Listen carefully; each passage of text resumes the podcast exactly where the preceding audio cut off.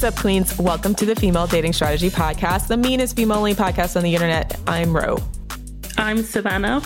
And I'm Lilith. All right, so today I wanted to do a follow-up to our previous episode that we did about the article in Atlantic detailing the secret lives of femcels. It seems like we're harping on this subject somewhat, but I think it's important to talk about the struggles that women face that are sometimes a little bit invisible. I know we mostly talked about that article in the context of like who they are, what they believe, etc. But I think that it would be great to actually have some strategies for women who identify as femcels. It's debatable whether they actually are femcels, but for women who identify as femcels or women who feel like they have difficulties dating because they're not physically attractive, like what can you do and why it doesn't matter? And then what are the alternatives? And I think this is a good discussion because I think it'll give practical strategies for women who otherwise feel marginalized from the dating scene and to go ahead and find some kind of tools to move forward if they are really seeking out a relationship. Cool. Sounds good.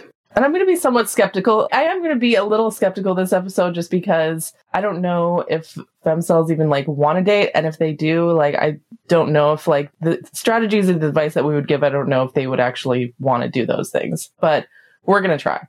Well, I'm making the assumption that they do want to improve because so many of them are focused on like lookism and then trying to look smacks. Yeah. Right. And trying to make themselves more attractive. But as we've discussed in previous episodes, like most of it is actually psychological. Some of it may actually be physical things that they can change, but most of the time it's actually an attitude issue or just, you know, the circumstances of where they're born and maybe them not having like a good and healthy environment for them to be. And I just want to say that just because you're not conventionally attractive, that doesn't mean that you're not attractive. I think people conflate the two. If you don't fit and narrow, or if you don't like fit the beauty standard, then you're completely written off. And that's just not the case. And it's not how men work as well, because you see men partnered up with women. I hate using scales, but if you want to use scales, we're just going to run with it just for ease. But you see men partnered up with women from 1 to 10 on the scale, so to speak, on the look scale. Like you see it all the time. And I want to preface the rest of this episode by saying this is going to be real advice, not necessarily nice advice, like advice people want to hear. And I think that's definitely a 180 pivot away from the traditional advice, which is what the femcels were complaining about in the Atlantic article, is that the idea that everyone is beautiful and like so much of body positivity, feminism focused on making women feel, quote, beautiful, women who don't internally feel beautiful, and then not acknowledging that some women actually really do struggle and no amount of like girl bossing and power positivity and like toxic positivity is going to change that. So I kind of want to acknowledge the fact, okay, if you're a woman and you're starting to feel like, okay, I'm really getting locked out of the dating scene and being taken seriously as a romantic partner, what's wrong with me? Here's some things that might be wrong, and there might be nothing wrong, right? Yeah. I think we should do an episode on the body positivity movement because I have a lot to say about that. Yeah, that's a controversial one. That'll maybe be bonus content or remain. It's not controversial to me. I think it's bollocks, but I will we'll go into that. No, the stuff that I want to say about body positivity is controversial. Oh, okay. Yeah. Oh, fair. As always, Lilith. Yeah. We'll do an episode on that's coming. I offend everyone on all sides. So I want to start off by splitting the femcels or the self-identified femcels into two groups, which are fake femcels, women who aren't really femcels, who are average or even above average looking, but have some kind of issue, versus the women who like will legitimately have struggles because they have some kind of serious deformity, etc. Because those are actually two different groups. And like we discussed in the last episode, we talked about with femcels, people are using the word femcel to mean anything nowadays. Like they'll be like, oh, exactly. I'm a femcel because I have a messy room, or I'm a femcel because I listen to like Marina or Melanie Martinez or some shit like that. You know, like that's fake femcel shit. Or that's femcel culture, or like femcel memes, or like memeified femcel culture. But they're not real femcels, in my opinion anyways. Right. Or like we even said, a lot of them would post their selfies and they would look fine, if not great. And so it seems like it was majority of them had some kind of alternative issue. Body dysmorphia? Yeah, body dysmorphia or just alternative-ish social issue that wasn't actually their looks, that was perhaps causing them to be singled out, to be bullied, and or, you know, just feeling less than their best. So just like incels, when you look at the femcel demographic, it's mostly young women. So you're talking about women who are in their teens and early 20s who are going through for the most part, some kind of awkward phase, are just not yet like secure in their body because they're still growing, etc. And a lot of them are bullied. So a lot of the women who are self-identified femcels, like the Atlantic article discusses, they were singled out among their peers to say like, oh, this person's ugly or this person's undesirable in our social group. So we wanted to talk about like why sometimes women like that end up femcels and like what could be realistically done, especially if you're a teenager and you're in high school. And after that, if after you graduate, like what you can do to put yourself in a place where you'll be able to rebuild your self-esteem and learn to like yourself. So one of the first things that comes to mind, and I'm going to do this in like a numbered order. One of the first things that comes to mind when we talk about femcels is poor grooming. And like, just like Lilith said, it's become a meme where a lot of them, like they have dirty rooms, they don't take care of themselves, etc. You're not ugly, you're just dirty. Yeah, exactly. And that seems mean, but once again, this is going to be the real advice and not the nice advice. But a lot of them, when you look at them, it just seems like it's a case of like their grooming standards are below their peers, which is causing them to be singled out unfairly. They're not uglier than their peers. Their grooming standards are below their peers in some kind of material way. And sometimes it's not their fault, right? Sometimes it's just a matter of like they're poor. You know, if you're poor, you might not be ugly. You might just be poor, meaning like you can't afford like nicer clothes. You can't afford makeup, etc., or things to make yourself look nice in comparison to some of your peers. So that's one of those times where you have to just have some kind of awareness to know that like people are shitty and people are jerks and you're not actually a femcel. You're not actually ugly. You just, for whatever reason, are being singled out because your grooming standards are below that of your peers. Yeah. And to be fair, like it gets a little complicated, I find, with like radical feminism and stuff because, you know, things like shaving your legs, you know, a lot of girls, for example, will get like bullied for having hairy legs or something like that. Right? You know, the rad femme discourse, I guess, is like, don't shave your legs because it's a patriarchal expectation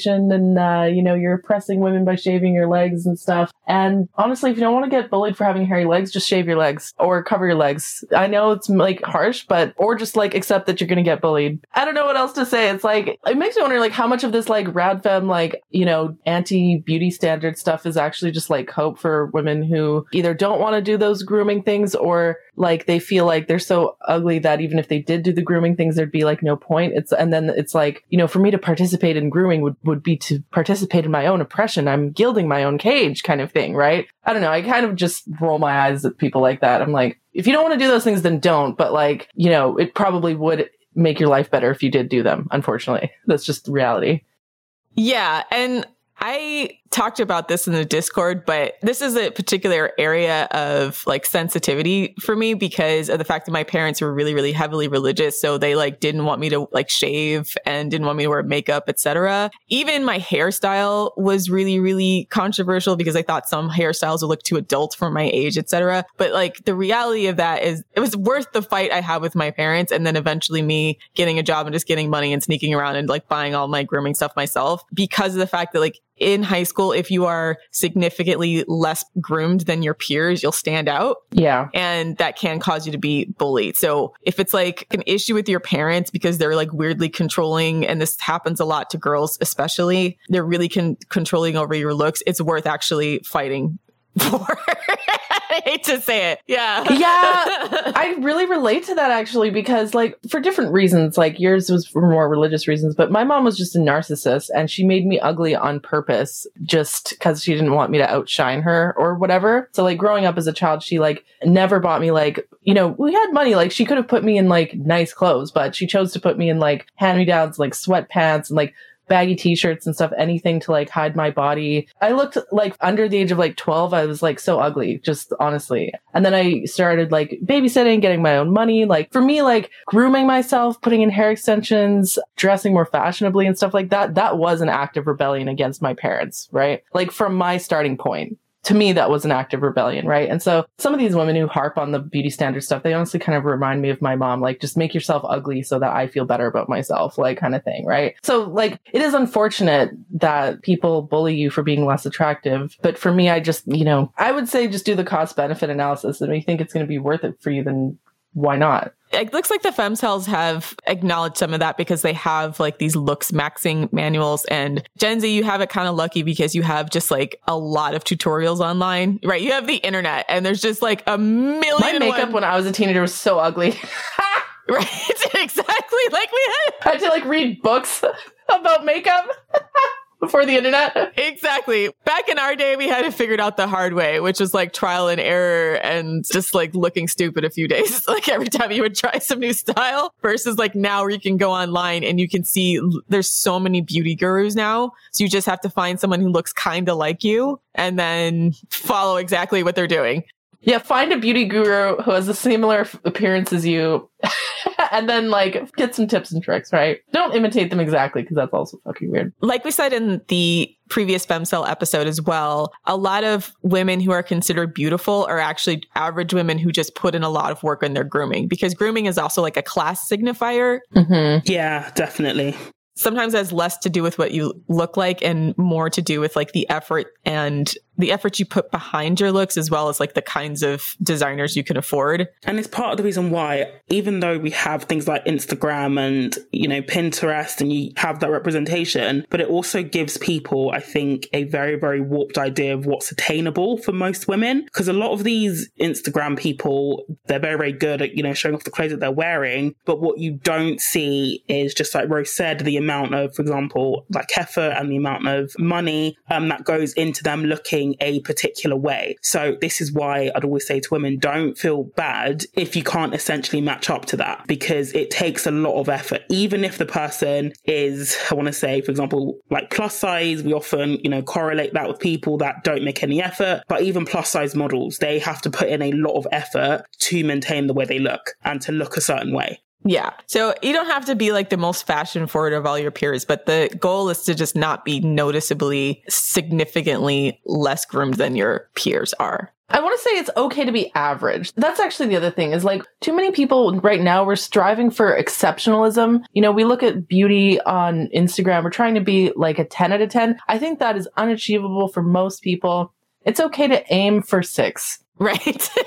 It's okay to be average, right? Like, you know, if you look at like a group of high school kids and stuff, like they all kind of look the same. They're all kind of average. The ones that get bullied are the ones that really, really stick out. And so, yeah, like stop striving for impossible beauty standards. Just strive for average. Okay. Like then your life will be happy enough. Yeah, exactly. Like for fitness, don't starve yourself trying to be a size 0 or whatever, right? Like, you know, you're never going to be an Instagram fitness model unless you're like genetically gifted or just live that kind of lifestyle already, right? And a lot of them have had surgery as well. They just don't tell you. Yeah, exactly, right? Like, unless you're willing, you know, spend tens of thousands of dollars on surgery, like, you're probably never going to look like an Instagram model, and that's okay. You can still live a perfectly happy life having, like, an average body fat percentage or having, like, an average body, right? You don't have to be super skinny. You can just be normal. That's okay. Yes. So that brings me to my second point, which is a lot of women consider themselves femcels because they're significantly overweight. And this is so regional. And I've had this discussion with some other FDS members where, you know, the emphasis on your weight and like what's an acceptable weight range so that you're not, again, significantly outside your peers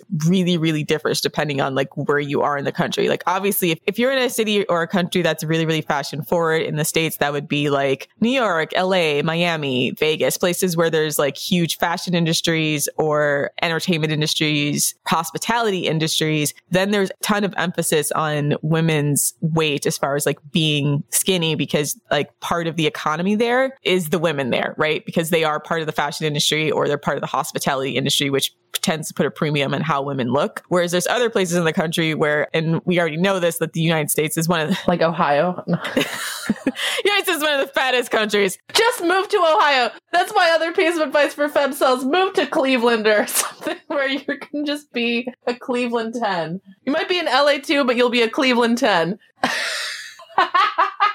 That was going to be my legit advice, that like try to get to a healthy weight, like realistically for your own sake, for your longevity, try to get to a healthy weight. But if you're just like, man, I either don't want to put in the effort, I like to eat, or you have some kind of condition such that like it's really, really hard for you to get down to a healthy weight, then I actually think it might be beneficial to move to a place where like the culture is more surrounded around food. Move to Louisiana. Get some. Swear to God. In the South, like I think most of the quote fattest cities in America are in the South or Midwest. There's barbecue, there's Tex-Mex, and everyone is fat there, right? So you won't stick out. You'll be average, right? Everyone's fat. Exactly. Right. Okay, so but what if somebody can't actually afford to move? These places are cheaper to live, okay? LA is they actually will be saving money, okay? LA, New York, the places where it's most important to be hot is also the most expensive place to live. I mean, I get that, but also this isn't just like, we don't just have like people in the US, it's also Europe and around the world as well. And moving, even if it's cheaper, is fucking expensive. Like, even if you're moving from one place that is, you know, more expensive to another, like in the UK, people take out personal loans to move because, I mean, you're looking at around at least $3,000 if you want to move somewhere. Isn't the UK also one of the like the most like obese countries in Europe though? So in Europe, yeah. So if you're English speaking, chances are you're probably from the UK, so you're probably fine. So no.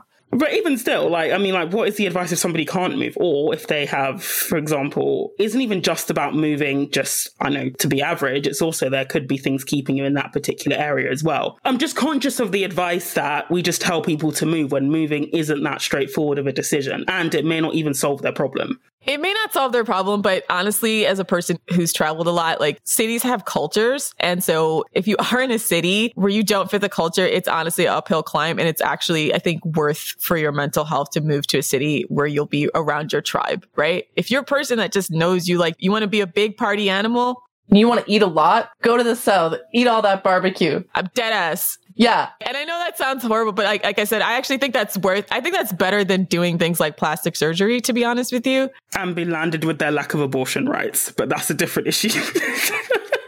True. Oh yeah, shit. Be stuck with their lack of abortion rights. That's it. And we basically moved from like LA, where it seems pretty liberal, to the South for man. But by the way, if you need an abortion, you're fucked. No, not for a man. It's not for a man. It's for your quality of life. Yeah. All quality of life. But then what's the point if your reproductive rights are just... I mean, if you're like eating yourself into a coma, like, are you going to be having sex? Sorry. I mean, that's pretty far though. Like when you talk about eating yourself into a coma, you're talking about like 600 pound life. I'm talking about the people, I assume you're talking about the people that are maybe chubby, overweight, like not necessarily like by 600 pound life. Are there blue states that have a good food culture? Let me Google this. Fattest cities in America. Enter. Yeah, I'm just conscious of the advice that we're giving, like just move to a red state. But if their rights are going to be worse off, then we shouldn't really be encouraging them to that. Maybe you move to a purple state then. Yeah, move to a purple state. Like, I don't know what a purple state is. It's usually a politically diverse state. Oh, okay. Yeah, the most obese cities are all in the South. So Callan, Texas, Memphis, Tennessee, Knoxville, Tennessee, Mobile, Alabama, Jackson, Mississippi. So they're shit out of luck, basically. SOL. Yeah, but there's some slightly purple cities in here and states in here. So like Winston-Salem, North Carolina... Yeah, like Oklahoma, I think it's reddish purple. It's like reddish purple. Can I just say that the hottest American men I've ever met were always from Raleigh? Is that North Carolina? Like every single hot American man I've ever met was from Raleigh. So this is completely unrelated, but if you're looking for a hot country boy, move to Raleigh. Like, honestly, that's my type. Okay, so the other option too I've noticed is that usually outside of the central hub city, so if you go outside of like New York, then you go outside of LA and some of the farther out cities and counties, they're like not exactly the suburbs, but they're a little bit farther out. Like they're a little bit more like working class. Then you'll see a lot more obese people as well. So sometimes you don't actually have to move states. You could just move a couple of cities over. Fair. Yeah. Yeah.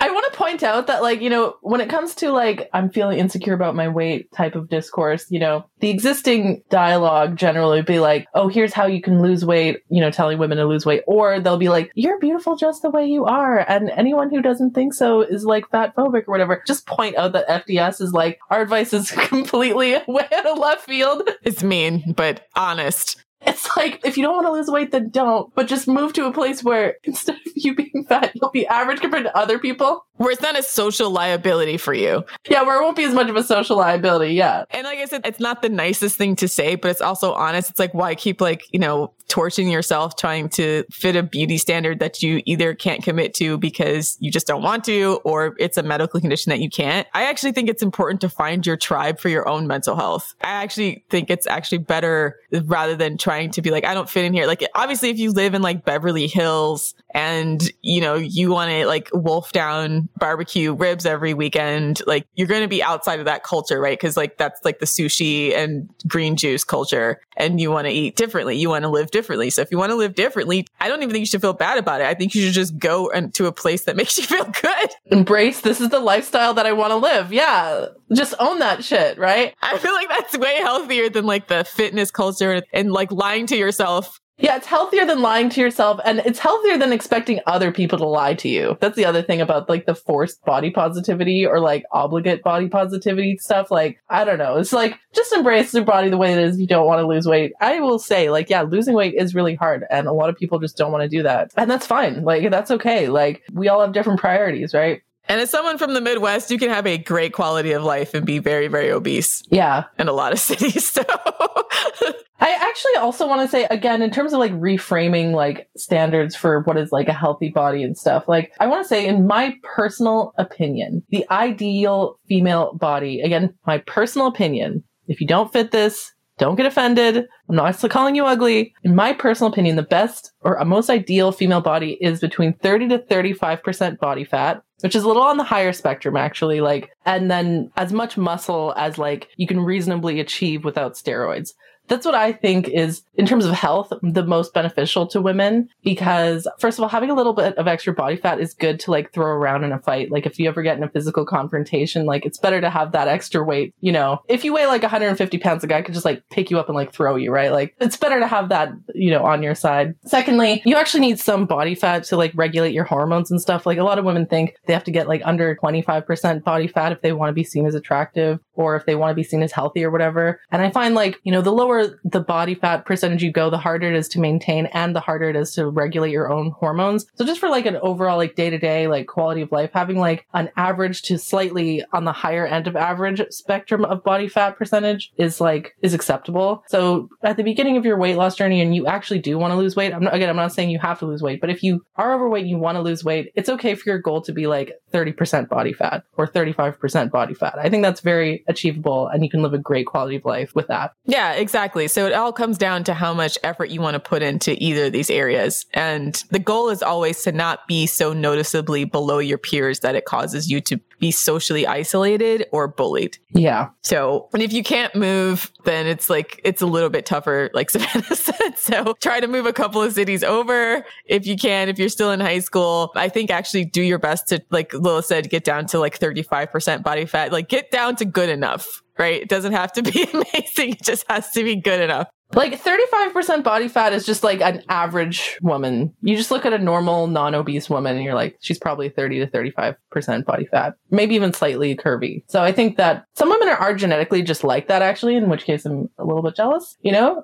Yeah. If you live in a house where, you know, it's very difficult to eat healthy because your family eats unhealthy, just like the poor grooming situation, like this is a time where it's actually worth investing in your health and trying to eat healthier, meaning like spending your own money on like healthier foods. Mm-hmm. If you can get a job, etc. We're mostly talking about high school because this is like the time when you're starting to socially transition and where these types of things kind of matter. Junior high is just sort of a crapshoot. That's like the age that femcels are also is like, you know, teenage and like young 20s generally. I find women over the age of 25, they're not femcels anymore. They just don't give a shit. Like, yeah, they find their lane. Yeah, they figure it out. But we're talking about like, yeah, women under 25 generally is the femcel demographic. Where you're stuck in a social environment you can't necessarily control, like, or you're just learning how to leave. So like in your teens, you're obviously in high school, you may not be able to control where you live. But as you start to, when you graduate and as you start to move out in the world, this is what you can do. And this is what I've seen women do to increase their quality of life after being labeled, quote, femcels. And if we're talking about men as well, because, you know, assuming that every femcel wants to be noticed by men, the older you get, the more you realize that a lot of men just don't care as much as women think they care about stuff like, I don't know, for example, cellulite or a back roll or something like that. They just don't care. In my experience anyway. Yeah. So the caveat to all of this advice is that no matter how bad you think you are, there's always a man that's worse off.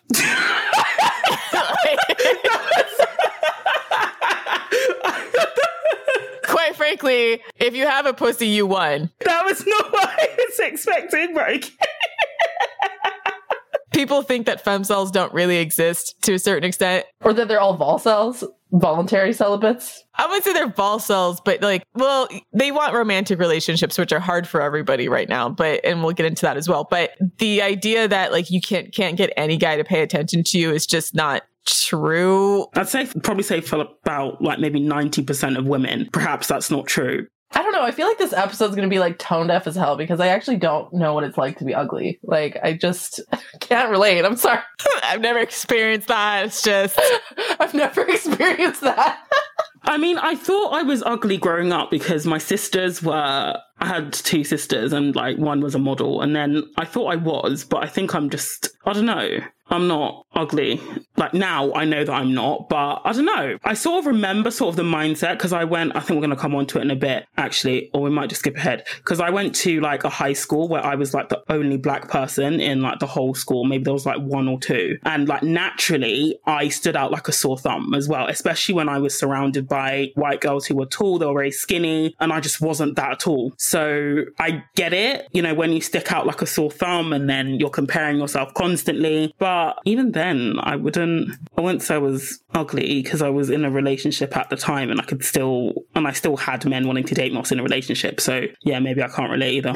There's lots of average men, right? So even when we talk about this, it's your life isn't over if you're not top tier attractive. And average doesn't necessarily mean unattractive as well. I feel there is this dichotomy between ugly and not ugly, and it's not true. There are average, looking men who I found really, really attractive, personally attractive, because it's not just about the way they look. It's about the way they speak, the way they carry themselves, their thought process, looks. I just feel with Femcel, just focusing on the exterior is just missing so much of what makes a person actually attractive. And it's not just the way they look in most cases. I mean, I think it's fair. In the case of Femcels, I think it's more fair because for women, our attraction is more holistic. It's it is important for the men to be facially gifted and to have a nice body. And we also care about personality and his general vibe, right? I think men, again, they're much more simple-minded. And so they tend to just think of it hot or not. For men, it's men's attraction, I feel, works much more. It's like a light switch, whereas with women, it's more of a spectrum and more complicated. But in terms of a long-lasting relationship, though, of all the couples that I know, it's not just looks that brought them together. If you're looking for a shag, then yeah, I think it's light switch. But in terms of long-lasting relationships, I mean, obviously they want to find, I think a high-value man, he'll want to find his woman attractive. But that's not the only thing that will keep him there at all. I mean, it's not the only thing that'll keep him there, but it is one of the requirements. So generally it's important, but this is what I'm saying. It's holistic, just women's are. If we're looking for the long term with a high value man, he will also see you as a fully holistic human being and not just a shell. If a guy is only with you for your looks, he's low value because he doesn't see you as a fully realized human being. Yes. Okay. So 3, reason why you might be a femcel, poverty. So there's an old adage that there's no ugly women, just poor. This is true. You're not ugly, you're just poor. Yeah. Yeah, you're not ugly, you're just poor. So many videos on this, but yeah. There's just an unfortunate side effect of any type of capitalist society. There are people who cannot afford to groom themselves or take care of themselves in the same way that other people can, which again, causes you to stick out. So I think we've already made this suggestion in the previous points to, if you can get a part-time job, it is worth at this stage using your money to, again, the rad femmes aren't going to love us, but it is worth using money to invest in your physical appearance. Both internally because of your health as well as externally as well as your grooming. But if you're in a situation where, as a person who grew up poor, who also who's had to figure out a way to be somewhat stylish, by thrifting clothes or getting clothes from the Salvation Army. You also have to be somewhat resourceful. Even if you can't afford the best things, there's lots of fast fashion and there's lots of places where you can get clothing that you can kind of self-style, right? You can still make yourself look presentable. Or just shoplift, honestlyo resort to criminality. Petty theft. Honestly. Oh my God. Okay. I'm not gonna go. Okay. Never mind. I'm not gonna go down that path. But I will say that we live in a capitalist society. Were you the klepto friend? What? So were you the klepto friend in high school? Maybe. Okay. We all had one klepto friend. I did go through a phase actually, a compulsive stealing phase, Tea leaf alert. Tea leaf. I just go through a compulsive stealing phase. Yeah, Lilith was a tea leaf. Tea leaf. Okay, so there's this thing. It's like the stupidest thing. Okay, so there's this thing for like bored white women where it's like we don't even how do I say this? It's like we're not even like poor anything, you just steal for fun. But I actually think that is less okay than people who steal like because they can't afford it, right? So I'm saying like the stealing that I did, I feel was not like ethical. But if you're poor and you live in a capitalist society and you can shoplift and not get caught, I support that. I think it's like them putting you in prison for stealing after you shoplift that's wrong. Eat the rich. Yeah. Eat the rich. Like, do it as a form of protest against our shitty capitalist society. Protest stealing. I mean, I would say, though, if you are a woman, if there is like one piece of advice, I'd say it's non-negotiable in terms of improving the way that you look is get a proper fitting bra. Like 90% of women are in the wrong bra size and it will honestly transform the way that you look. It makes your posture bad, too. It makes it bad. And also your clothes won't fit the way they should if your bra is shit. So I would honestly recommend getting professionally measured and doing it that way. Don't buy bras in shops off the rack because they often don't fit the way they should. And they're very, very generic sizing. Even if you buy 2 or 3 that fit really, really well, you can make them last a long time. And that'll be my biggest, especially if you are busty. It's like non-negotiable that you have a bra that fits you well. Because even in high school, I remember when the boys would always notice if a girl's bra didn't fit properly because you'd have like the quadra boot and it'll be like visibly too small. So yeah, definitely invest in a good quality bra and bras. A good point that was brought up by one of our Discord members is that putting in this effort when you're young is actually worth it. Because actually, as you get older, as you start to go out into the world and you start to get jobs, etc., certain levels of grooming start to be expected as the norm. And so sometimes for kids that didn't have the money or didn't put in the effort into their grooming and their health standards when they were young, it gets harder unless you obviously come into more money when you're older. It does make you a little bit behind like your peers. So it's important, I think, to think of investing in your grooming and your looks as part of your general self-care, part of your general mental and physical health maintenance, and that it's actually a skill that you can learn and that a skill you should try, and you should try out in high school, because a lot of times that's, regardless of the fact that people get made fun of, like that's sometimes the best place to make all your mistakes, right? Than trying to make them when you go out to the working world. Yeah, go through all your weird phases when you're high school. Then again, kids these days, they film everything. So even their shitty fashion choices are going to be documented forever. So I kind of feel bad for kids. Like anything that's on the internet now, all the mistakes they made as a teenager are on the internet for life. So that's one thing to keep in mind. But yeah, it is true that when you're in high school, it's the best time to make mistakes. Or college. Okay, so the next couple of points are more social issues that we're going to talk about that may make you a femcel. So like Savannah touched on a little bit earlier, if you are a racial minority in an area that's like predominantly white, or even just in general, like let's be real. Yeah, in general, but like especially that. So for myself, we moved around quite a bit when I was young. So I've lived in a lot of different neighborhoods with like different racial components, and going from like a place that's either a lot of people of your same race or at least racially diverse to a place where like you are the minority, where you're like the lonely only, can be kind of a mind fuck. It can be. So there's a lot of women who, especially on the femcel boards, they really obsess about like beauty standards as it pertains to race in particular, and saying like, oh, I'm never going to be attractive because I'm not a blonde white woman. And there's even a pretty funny comment by a comedian, a pretty infamous Twitter comedian. I think it's Dana Donnelly, if I'm not mistaken. But she said, like, when did you discover you weren't ugly? You're just not white. That for a lot of women. University for me.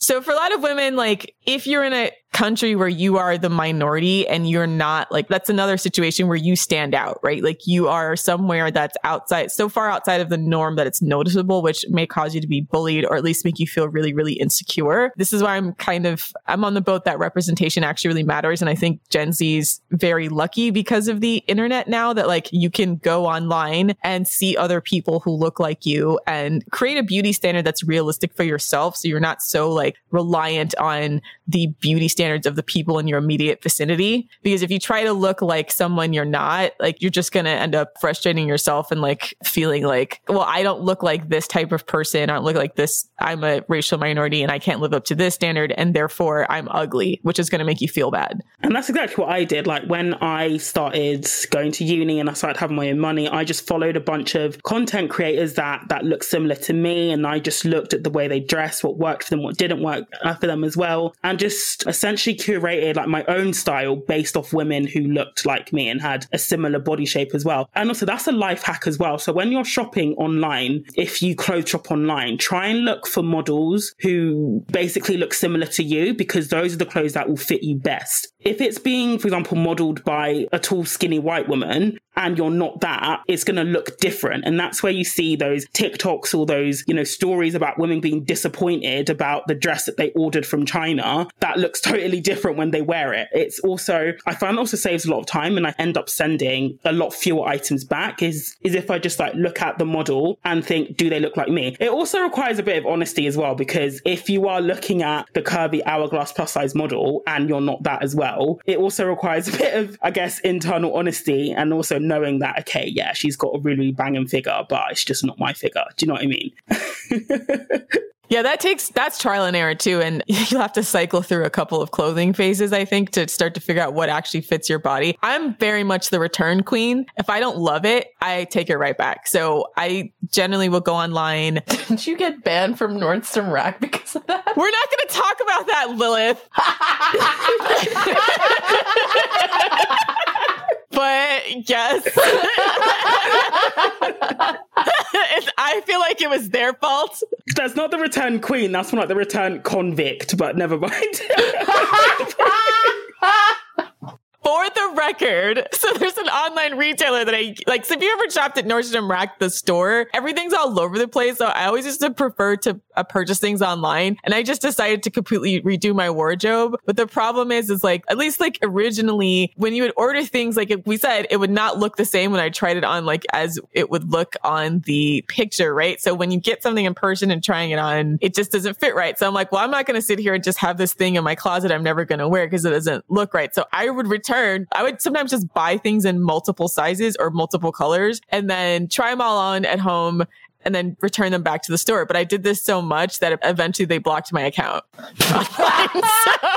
I think it was a lot of money. So, because I was redoing my wardrobe. Like tens of thousands of dollars worth of returns? It was honestly tens of thousands of dollars worth of returns. But like part of that was like, it's different from other retailers like Macy's, because like Macy's, you could buy stuff and then ship it to the store and then try it on in the store. Like I had with Nordstrom Rack, I was like, I hate going to the store, so I'm just going to order everything online, which means I was just like, I'll just order everything in every size or everything, every color, and then like return part of it. But it means like I would order 4 things and then return like 3 of them. I think you got to keep your returns under like 75% within a certain amount of time. But yeah, I don't know. All I did was create a new email account and keep shopping. Yeah. See, we're both rebels like that, Ron. No, just kidding. We're both right. Yeah. I just created an email account. Clothing rebels.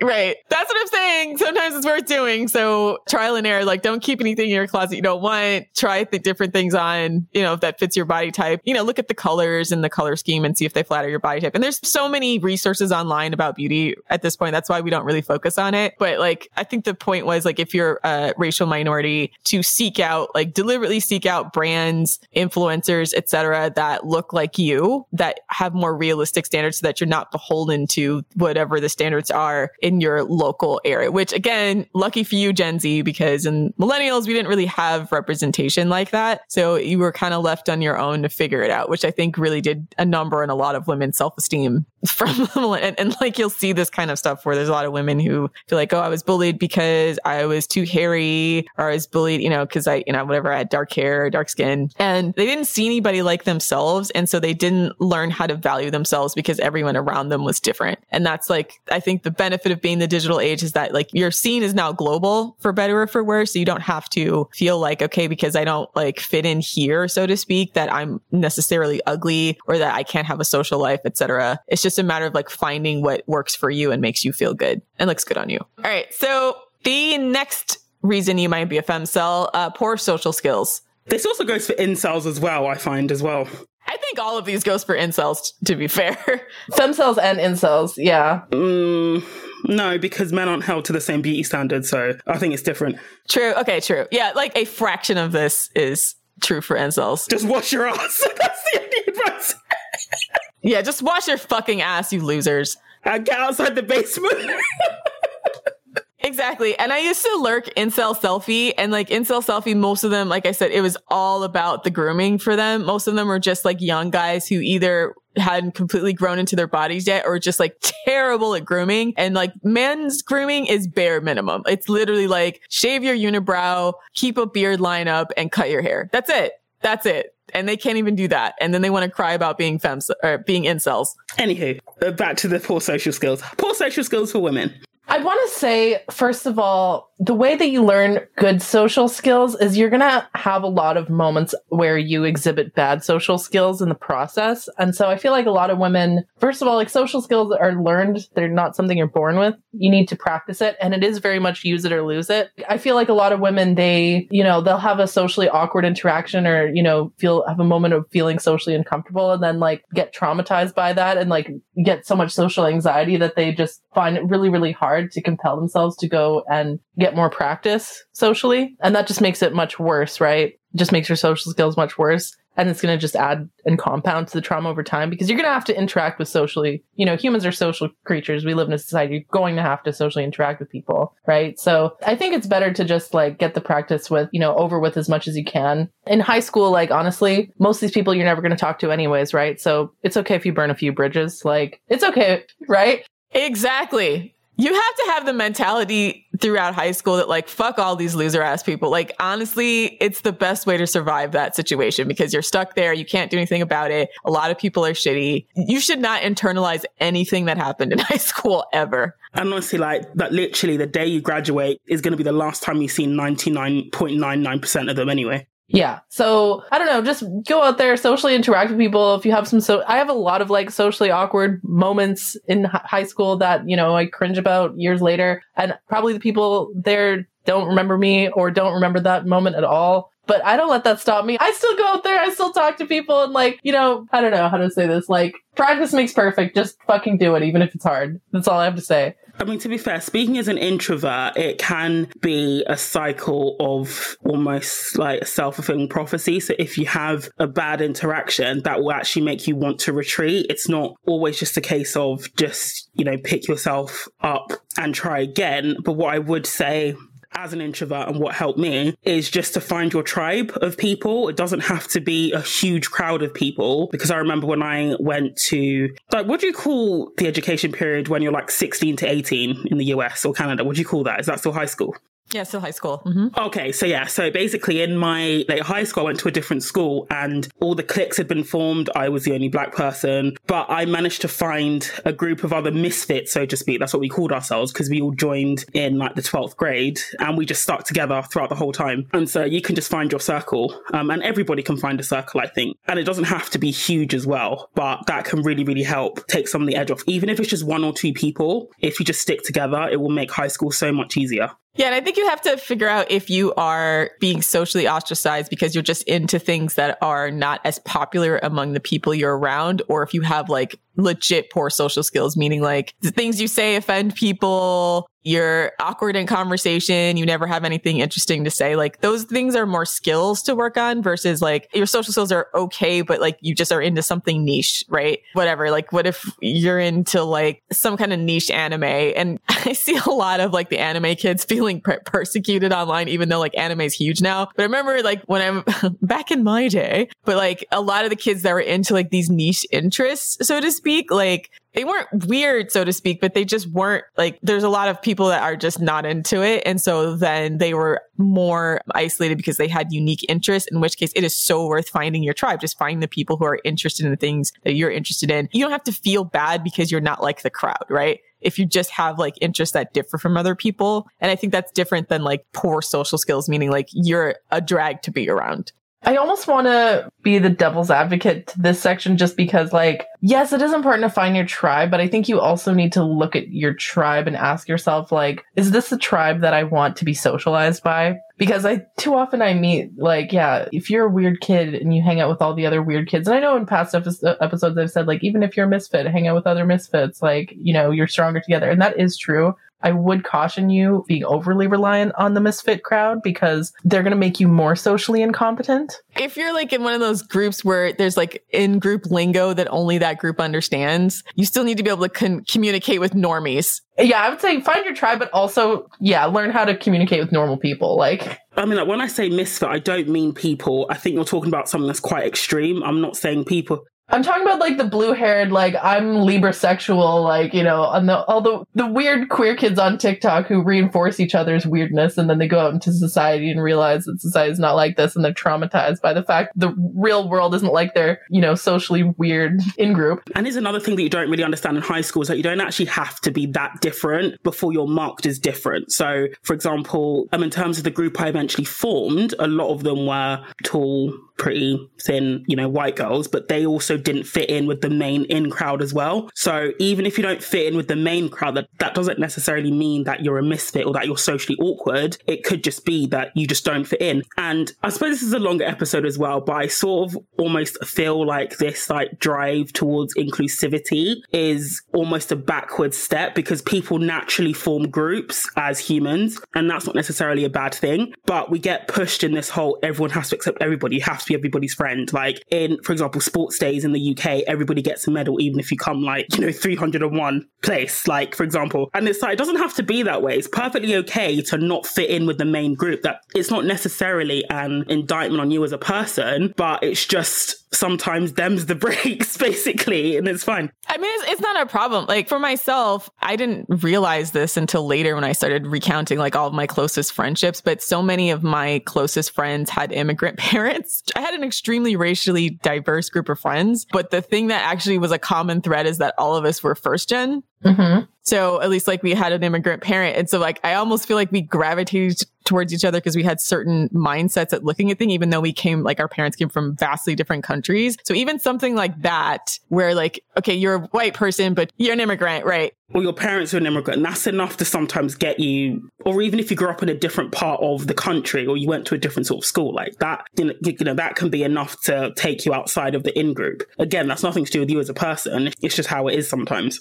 Yeah. So be mindful that just because you don't fit in with like what's popular there, it doesn't mean there's anything wrong with you, and to really try to figure out if it's like your social skills are lacking or you just haven't found your tribe. The last portion of this is if you have religious or overbearing parents, slowly raise his hand in the background. So a lot of parents cripple their kids because they don't allow their kids to do fucking anything, right? And so I feel like a lot of my other first gen friends, they were similarly raised where they had parents from somewhere else. And like, I don't know if it's just like fear or whatever, you know, some of their parents didn't speak English. My mom speaks English and everything, but like some of their parents didn't speak English. So their parents are really, really reliant on them. So then like they were really crippled socially because so much of their social interaction had to revolve around their family, or like their parents were like paranoid of like letting them have any freedom. So you see a lot of this happen where it's like, you know, like the kids that are really, really restricted in high school, and then they go crazy in college because they have no idea of their limits, and like they're just trying to rebel against really overly strict guidelines. I think it's worth like asserting your freedom from your parents at this age. Now, don't get yourself kicked out the house, I guess. I mean, weigh your options. But for me, and like for my younger siblings, like there's so many fights that I had with my mom and my father that my younger siblings didn't have to have because like, and their lives were a lot socially easier, that sometimes it's just worth, it's worth actually pushing back on. So I think if you're at the point where their parents are like, you have to come home straight after school and you can't go anywhere and you can't hang out with your friends anywhere, that will socially cripple you. Like social learning is actually a big part of learning as well. So I do think it's, granted, everybody's inside on their like phone now anyway. So maybe this is like starting to get passe because now you can just talk to your friends like on your smartphone versus like back in my day. People don't go to parties these days, Ro. Like they don't go to physical parties. Like I remember when I was a teenager, like sneaking out the back to go to parties or go to like, and most of them wouldn't even be good parties. They'd be like bush parties, just out like drinking like fucking Bud Light out in the bush or whatever, right? Like, woo, Canada. Anyways, but like, do kids do that nowadays? Do they sneak out at night to get in trouble? I don't know. I think more kids should do that, honestly. I support small acts of rebellion. Like, don't do anything stupid. Don't like drive drunk or try to do like, don't get yourself in trouble. But like, you know, I did little small acts of rebellion, even though my parents are really religious. Like I told you, we used to go to the teen clubs. So go to the teen clubs dressed up in all my body glitter and grind on random strangers. But listen, we did the whole thing. I used to do the whole thing with my friends where like you say, I'm sleeping over that person's house and they say they're sleeping over your house. Oh my God. I did that with my friend once. And then my dad literally like drove past as I was like on my way to a party one time. That was like definitely a low moment for me. Definitely like one of the most embarrassing moments. Me and my friend lied for each other. And then I was like walking to this party. My dad fucking drives by and he's like, was that Lilith? And he picks me up. Oh man, I was toast. It was fun. Small acts of rebellion against like overbearing parents, and understand if they are overbearing, it's a them issue, right? So like small acts to get yourself some social experience is worth doing. So much of like why, and I feel bad even having this conversation because when you talk about like what's quote unquote wrong with femcels, a lot of times it's their parents. Right? Like, and it's out of your control. So basically we're trying to teach people who are starting behind the 8 ball as far as like their social skills, their grooming, their ability to find their tribe and like what to do in an environment where you don't have a lot of control, and then how to start to exert control so that when you do become an adult, you have the freedom to make these other choices that can vastly improve your quality of life, and you know how to. Yes, you should rebel against your overbearing parents. I know for a lot of people that is like scary and it's intimidating, especially if your parents are like abusive. That can be very, very, very tough. A piece of advice I've been wanting to share that's like kind of related to this, might be shoehorning a little bit, but I'm going to be bringing it up in the future, in a future episode, which is like one of the lessons I've learned from my abusers is to never back down. And in fact, like if someone's giving you a hard time for something, don't acquiesce. You should double down. This is something that I feel like, you know, I don't think it's inherently abusive, but it is something that abusers do tend to do, which is like, you know, if they don't like something that you're doing, they'll like punish you for it essentially by, or, you know, if you voice like discontent to the abuser, they'll like be extra harsh on you to like make you think twice about bringing it up with them again. Like as soon as I learned as a kid that like I could make it costly for my parents to punish me, that was like a game for me. That was like learning independence. That was like how I learned independence basically. So like my parents, for example, they're narcissists. They care a lot about public image. And so one of the ways that I got my parents to like stop oppressing me so much is basically by like threatening to like expose them and like doing like little acts of like public humiliation. Like if my grandma tried to take me to church, I'd like scream and like cry and like really humiliate them. My grandma tried to beat me and I would just scream harder. Okay. Like, and that would humiliate them. I'd be like, my grandma's abusive. She's beating me. And like, again, public humiliation, like that would discourage them from doing that more. Right. So, you know, if your parents are oppressing you, like find out what's important to your parents, whether it's like their public image or like whatever, and threaten them with that. And I think that's my message to kids out there. Play power moves on your kids, on your parents. And honestly, like, and for the kids that like, that's really, really dangerous and they can't do that because there's like actually real risk involved, then it's important to recognize that you're in that kind of environment and to prepare yourself for the reality that you should, as soon as possible, move away. Yeah, like if you think your parents might kill you for disobeying you, like if you live in a family where like honor killing is a possibility, then yeah, okay. Yeah. My parents are dysfunctional as fuck and they've called the police on me because I didn't go to church. So my mom also called the police on me. I had to talk to a police officer about why I wouldn't go to church. Yes. About why you didn't go to church. I'm actually surprised the police officer actually came out. If that was the UK, they would just say that's a civil matter and just hang up. Like legit. No, they would come and they would talk to me and be like, well, I don't know. I feel like the cops themselves were like semi-rolling their eyes at my parents when they came. And my parents were separated by the time. So like they each called the cops on me separately for not going to church, which was like the wildest shit. The police here wouldn't even come out though. Like that's not a crime. Like no crime's been committed by not going to... That's so... America's just weird. Like I cannot imagine calling a police officer for somebody not going to church and them coming out. My mom also called the police on me, but it was when I had snuck out to go to a party. And actually, it was like to see my boyfriend at the time. My mom like locked me out. She like changed the locks while I was gone so that I couldn't get back in. So I tried sneaking out like in through my bedroom window. And then she called the police saying like, oh, someone's trying to break into my house. And so the police come like thinking this is like a break and enter. And they find it's, oh, it's just the teenage daughter. And my mom refused to let me back in as like a weird power move. And they were just like, ma'am, it's illegal to like abandon your minor daughter. Do we need to call child protection services or something like that, right? So find out if your parents are really oppressing you, like find out their weak points. If your parents are mentally unstable, like use that against them, actually.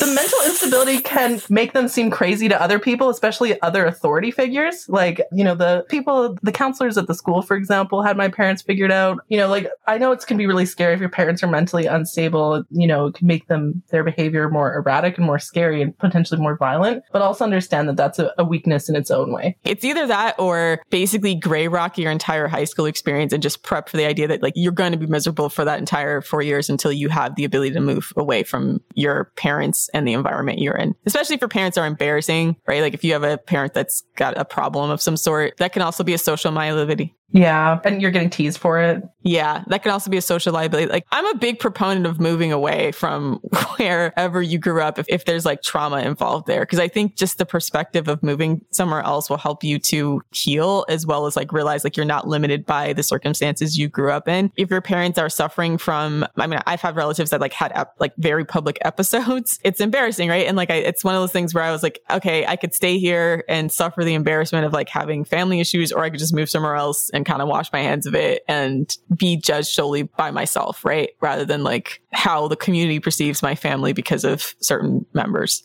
So I'm still team move the fuck away and go find a place that's better suited for your self-esteem. Okay. So the last two issues are more social issues when it comes to dealing with friendships and then dealing with relationships, meaning some women consider themselves femcels because of how other people have treated them. And they've internalized the treatment of other people as like a statement in who they are. For example, one of the femcels in the Atlantic article mentioned like poor treatment by guys of like them just trying to be nice to them to have sex and then like never wanting to like be publicly their girlfriend, never want to publicly claim them, etc. To be clear, like a lot of that stuff that femcels think is unique to them is actually not unique to them.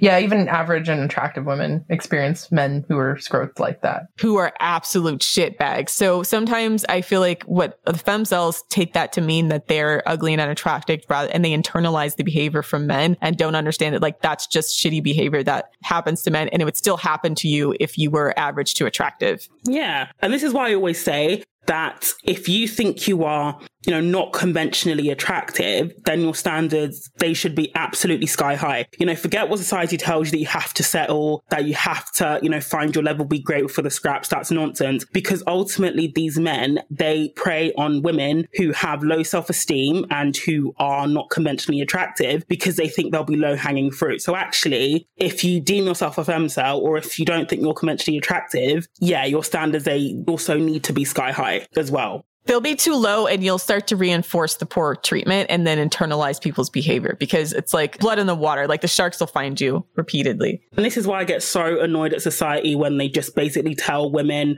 who think they're unattractive or they're not conventionally attractive, oh, just lower your standards, because actually that's not going to help them. And ultimately, it's essentially not going to protect them from the shitbags in the male sex because they also treat attractive women like shit as well. I mean, so not having any standards or boundaries is the worst thing you can do. And that basically goes if you're attractive or not, or conventionally attractive or not. So yeah, that's what I'd always say. If you believe that you are conventionally not attractive, that's all the more reason to have sky high standards and boundaries. Yeah, don't make the mistake of being like, oh, I'm ugly, therefore I should accept like poor treatment from men. Because yeah, that just creates a self like endless negative feedback loop that just reinforces the idea that you're, you know, it's acceptable to be treated badly by men or that it's something that you have to put up with, which you don't. And you also don't have to date men you don't find attractive either. That's another thing as well. You are also allowed to have your own physical standards for men. And don't internalize it. The other thing I saw, especially on the TikTok meme about girls who were late bloomers and who never got asked out in high school, et cetera. Like, once again, that has to do with men, and that's not behavior you should internalize. Like, I'm undesirable because no one like asked me out in high school. Like, there could be a million other reasons that's the case. That's not just like you're ugly. It could just be like, once again, like the particular social scene of where you are. A lot of guys who might have liked you may have never like made a move. And a lot of the girls who are like popular just put out a lot, right? It's not even like a secret, and it's not like a particular skill.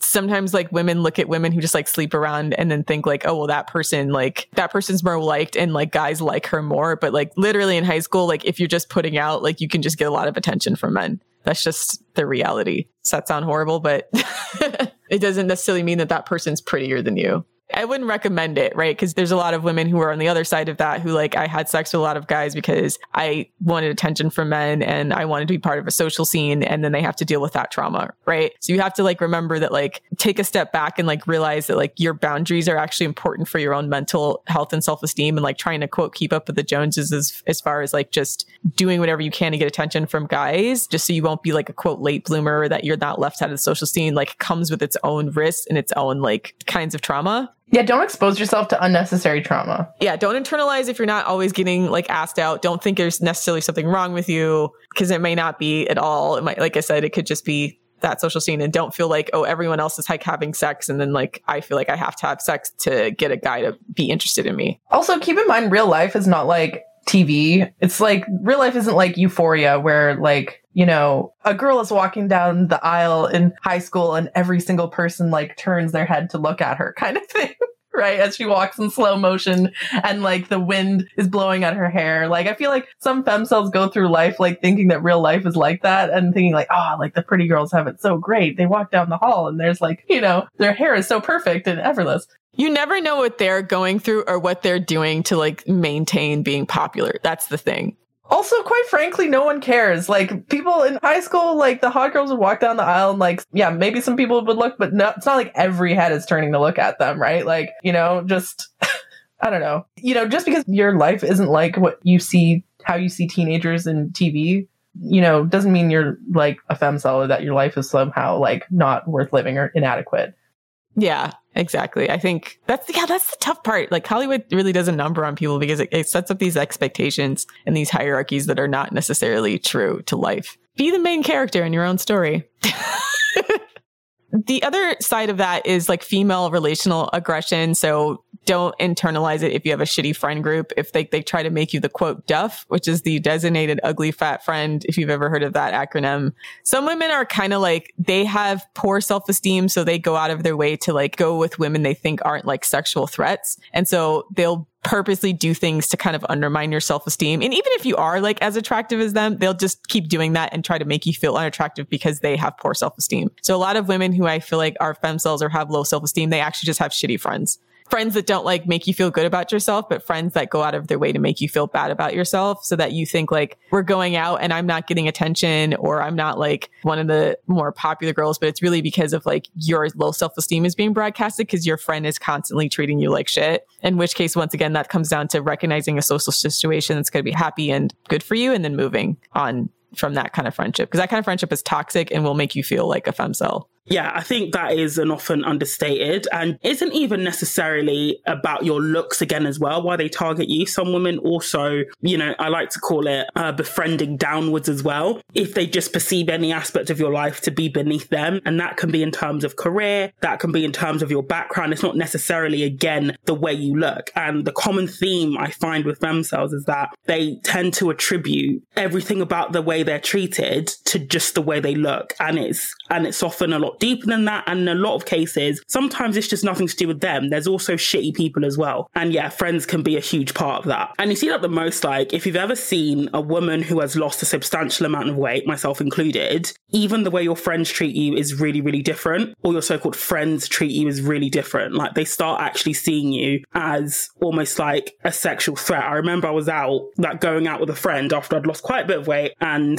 this guy, he was really rude to be fair, but he literally pushed one of my old friends out of the way to come up to me and actually say, oh my gosh, you are so gorgeous. And I was a bit like, can you fuck off? And I walked away. But then afterwards, my friend said something which I thought was a bit of a backhanded comment. And she was like, oh, well, you know, if what did she say? I think it was something like, it's only because I didn't make an effort that you didn't say it to me as well. And I was a bit like, okay. So yeah, do watch out for that as well. Yes. So that's the show. Let us know what you think on our website in the weekly thread on thefemaledatingstrategy.com. If you're a femcel, did you find any of this advice helpful? Do you think any of these things are actionable? And just let us know, let us know your experience with feeling like, you know, you're unattractive and how that affects your dating life as well as your overall quality of life. Yeah. So check us out there. As always, you can check out our bonus content on Patreon, patreon.com/thefemaledatingstrategy, as well as follow us on Twitter @femdatstrat and our Instagram @_thefemaledatingstrategy. Thanks for listening, queens. And for all you incels out there, fix your struggle beards. Die mad.